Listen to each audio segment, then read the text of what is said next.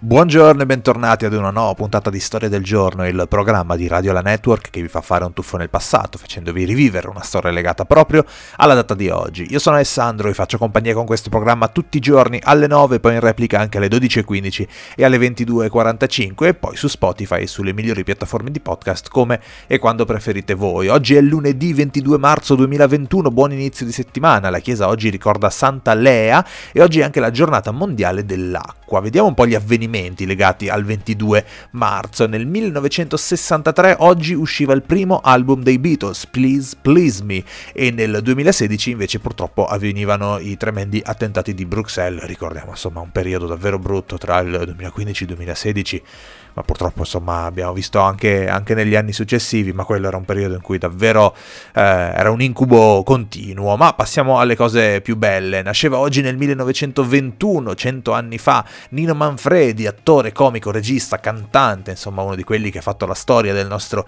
eh, cinema. Nel 1943 nasceva, nasceva oggi George Benson, che compie 78 anni, chitarrista e cantante statunitense, eh, 50 album in studio, pensate 50 e 10 Grammy vinti in carriera. Compie 54 anni Mario Cipollini, ex ciclista italiano, vincitore del campionato del mondo nel eh, 2002, mentre compie 71 anni Goran Bregovic, il musicista eh, bosniaco famoso in tutto il mondo, anche ovviamente qui in Italia. Eh, nel 1976 nasceva Reese Witherspoon, che compie 45 anni, attrice premio Oscar 2006 per Quando l'amore brucia l'anima. Compie 22 anni invece Mick Schumacher, Schumacher, figlio di Michael Schumacher, anche lui pilota di Formula 1 da quest'anno, da questo weekend tra l'altro, perché parte eh, il prossimo weekend, insomma, il, la Formula 1, eh, questa stagione di Formula 1, lui correrà con la Haas e chissà, insomma, che possa ripercorrere eh, la, le, le, le imprese del padre, insomma, la carriera straordinaria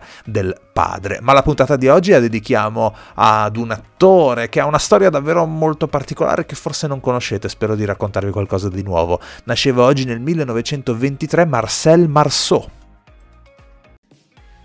Marcel Marceau rimane affascinato all'età di 5 anni dal personaggio di Charlot dai film di Charlie Chaplin, il suo personaggio più celebre appunto. Il padre in realtà di Marcel lo vorrebbe macellaio come lui, ma lui preferisce tentare la fortuna esibendosi nei locali dell'epoca. In realtà poi sarà soltanto alla fine della seconda guerra mondiale che Marcel Marceau riuscirà ad ottenere successo come artista. La sua prima esibizione pubblica risale al 1944 dopo la liberazione di Parigi davanti davanti a 3.000 soldati eh, americani. Alla fine della guerra comincia poi a studiare mimo e nel 1974 nasce il suo personaggio eh, celebre, Bip il clown.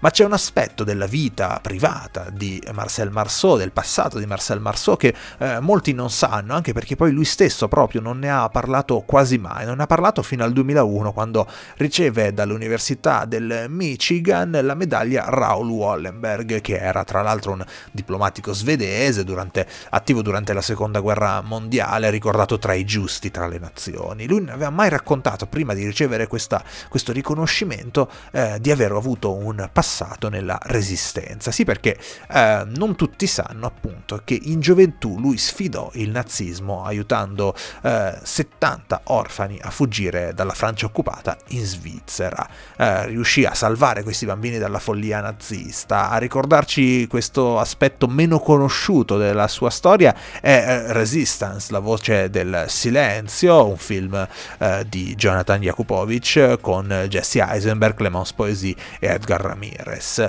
Nel 1942 sostanzialmente Marcel si unisce ad un gruppo di resistenza francese che in seguito poi diventa parte dell'organizzazione Frontier et Partisan FTP.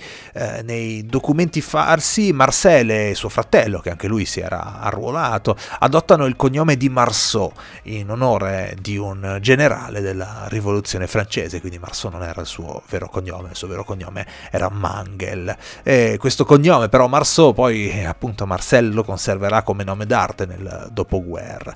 L'esperienza della guerra gli insegna tratti importanti della pantomima, la, nas- la vita nascosta, il silenzio forzato, la paura di tradire se stessi. Marceau probabilmente interpreta la sua scena migliore già nel 1943 1943 quando eh, viene prelevato dalla Gestapo nella metropolitana di Parigi. Come ricercato combattente ebreo con carte false però riesce a reprimere la sua eh, paura ed interpretare il ruolo di innocente civile.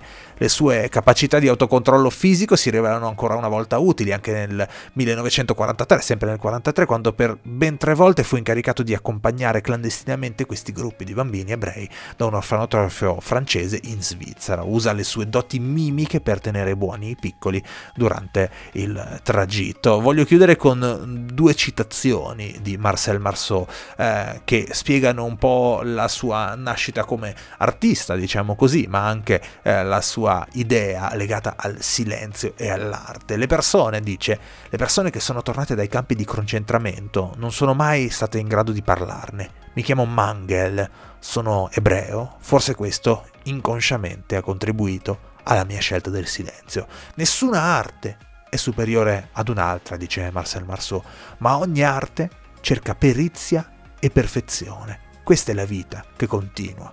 Per questo non c'è morte, c'è una continuazione, non c'è silenzio, c'è una continuazione di pensiero.